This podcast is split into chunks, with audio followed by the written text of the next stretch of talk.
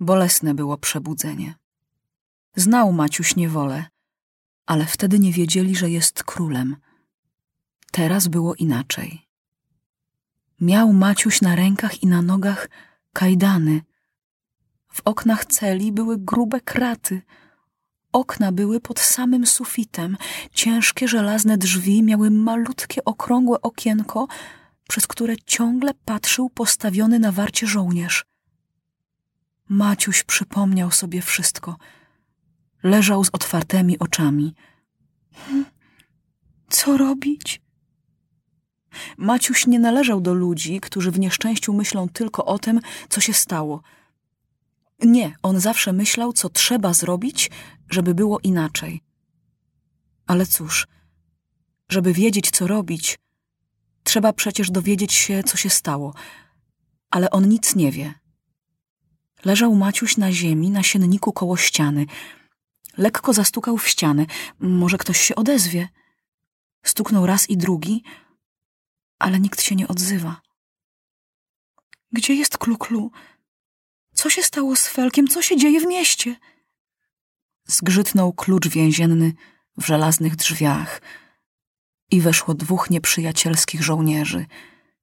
Jeden stanął przy drzwiach, a drugi postawił koło Maciusia kubek mleka i bułkę. W pierwszej chwili chciał Maciuś przewrócić kubek i wylać mleko, ale pomyślał, że to nie ma sensu.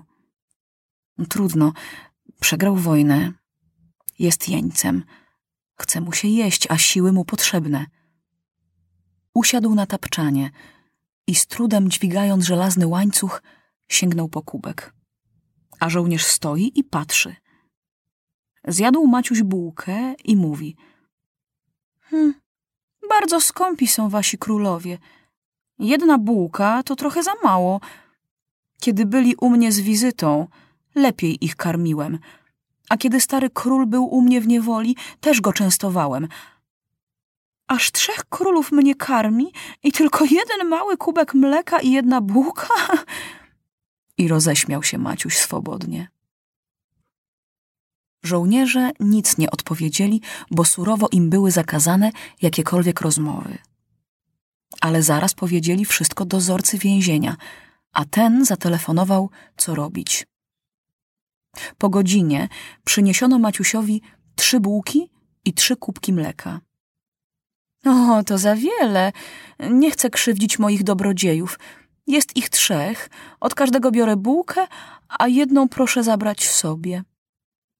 Podjadł Maciuś i zasnął. I spał bardzo długo. I spałby dłużej jeszcze, ale go około północy obudzono. Były król Maciuś Reformator o godzinie dwunastej w nocy będzie sądzony przez sąd wojenny. Przeczytał papier z pieczęciami trzech królów nieprzyjacielski wojenny oskarżyciel. Proszę wstać. Proszę powiedzieć sądowi, żeby mi kazał zdjąć kajdany, bo są ciężkie i kaleczą mi nogi. Kajdany nie kaleczyły Maciusia, bo były nawet za luźne – ale Maciuś chciał stanąć przed sądem zgrabny i zwinny, a nie, żeby mu się plątały śmieszne łańcuchy dorosłych więźniów. I postawił Maciuś na swojem. Zamieniono mu żelazne ciężkie kajdany na zgrabne złote łańcuszki. Wszedł na salę z dumnie podniesioną głową. Wszedł lekkim krokiem do tej samej więziennej sali, gdzie tak niedawno zawierał umowę ze swymi uwięzionymi ministrami. Rozejrzał się ciekawie. Przy stole siedzieli najstarsi generałowie wszystkich trzech królów. Królowie siedzieli po lewej stronie sali. Po prawej stronie siedzieli jacyś cywilni panowie we frakach i białych rękawiczkach. Co to za jedni? Jakoś dziwnie odwracają głowy, że ich widzieć nie może. Akt oskarżenia był taki.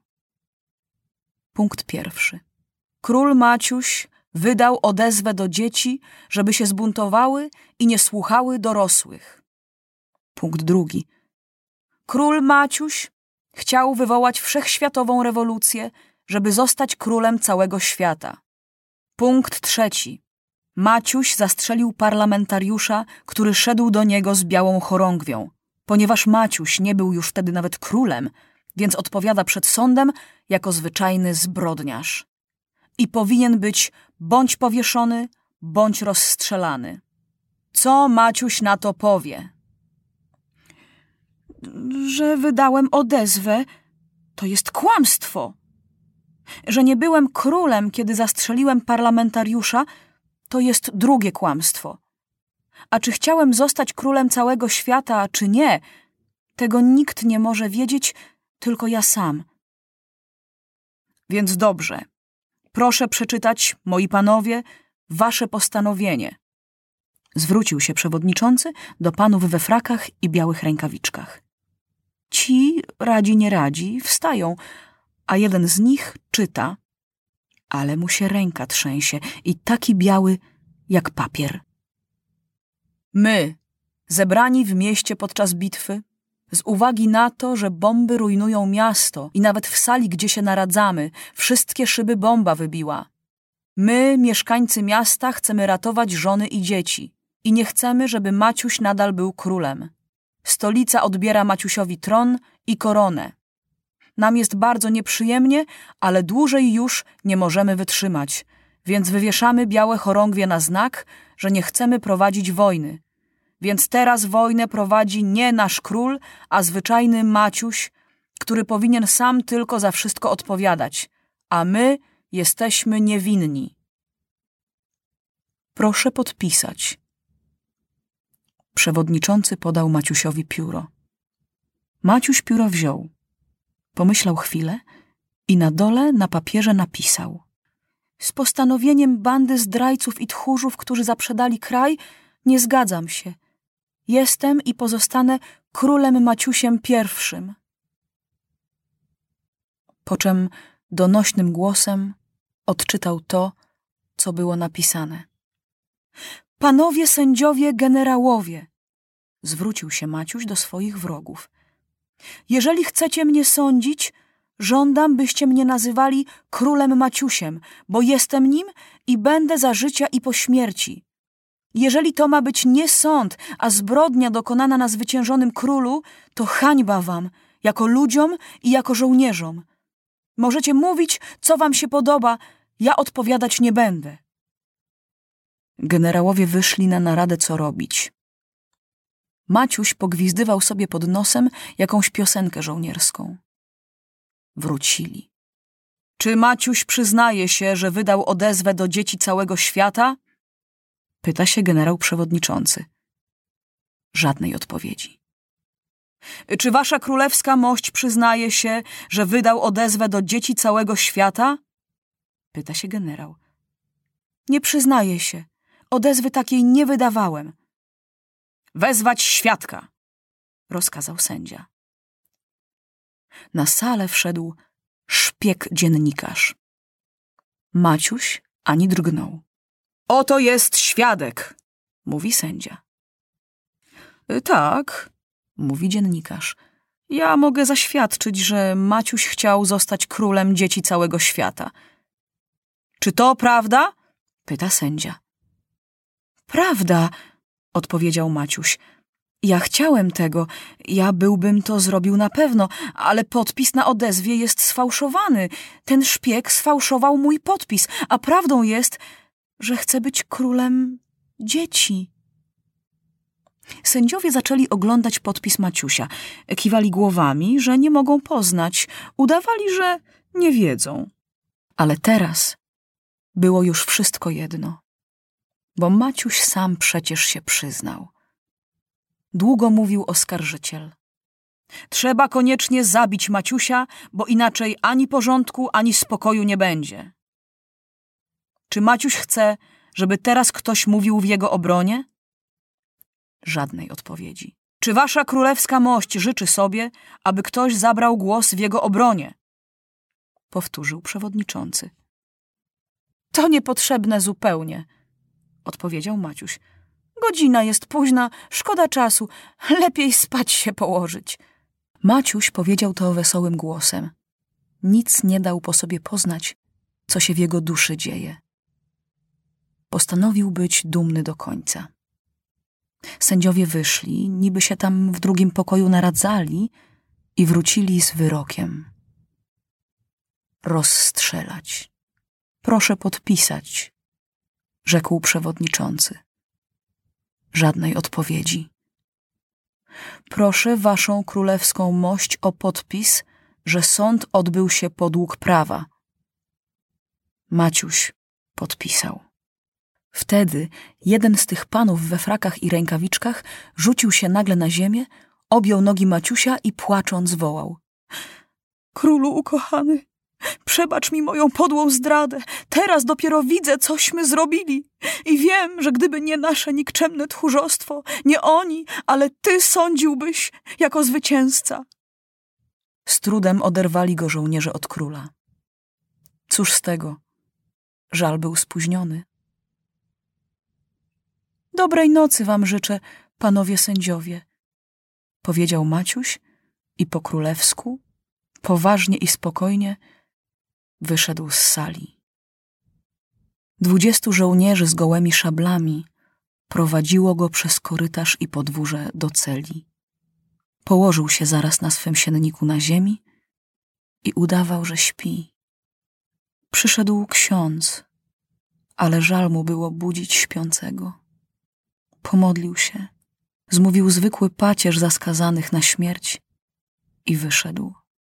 Maciuś udawał, że śpi, a o czym myślał i co czuł tej nocy, jego było tajemnicą. Prowadzą Maciusia.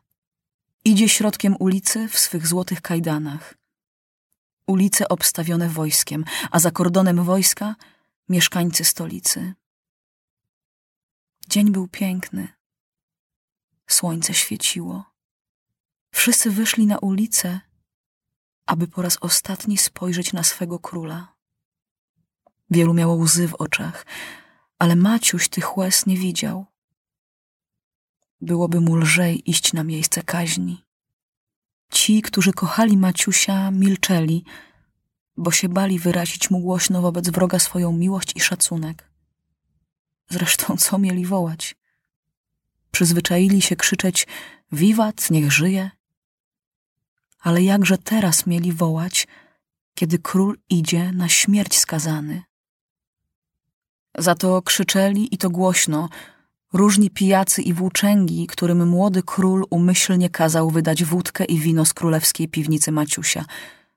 O, król idzie, o, królik, o jaki malutki. Płaczesz, króliku Maciusiu, chodź, nosek ci utrzemy. Maciuś wysoko podniósł głowę, żeby wszyscy widzieli, że oczy ma suche, tylko brwi zmarszczył a patrzy na niebo, na słońce. Nie słyszy nawet, nie widzi, co się wkoło dzieje. Inne pytania głowę jego zaprzątają. Co się stało z Kluklu? Gdzie Antek? Dlaczego smutny król go zdradził? Co stanie się z jego państwem? Czy zobaczy się z ojcem i matką, gdy kula pozbawi go życia? Tak przeszedł całe miasto. Tak stanął pod słupem na placu przed wykopanym dołem. I tak blady i spokojny stał, gdy pluton żołnierzy nabijał karabiny i mierzył w niego. I tak samo spokojnie w ostatniej chwili wysłuchał aktu ułaskawienia. Zamiast rozstrzelania, zesłanie na bezludną wyspę. Zajechał samochód i zabrał Maciusia z powrotem do więzienia. Za tydzień go wywiozą na bezludną wyspę. Co robił Maciuś na wyspie? Jakie były dalsze jego dzieje? Napiszę, gdy się dowiem. Czytała Małgorzata Wojciechowska.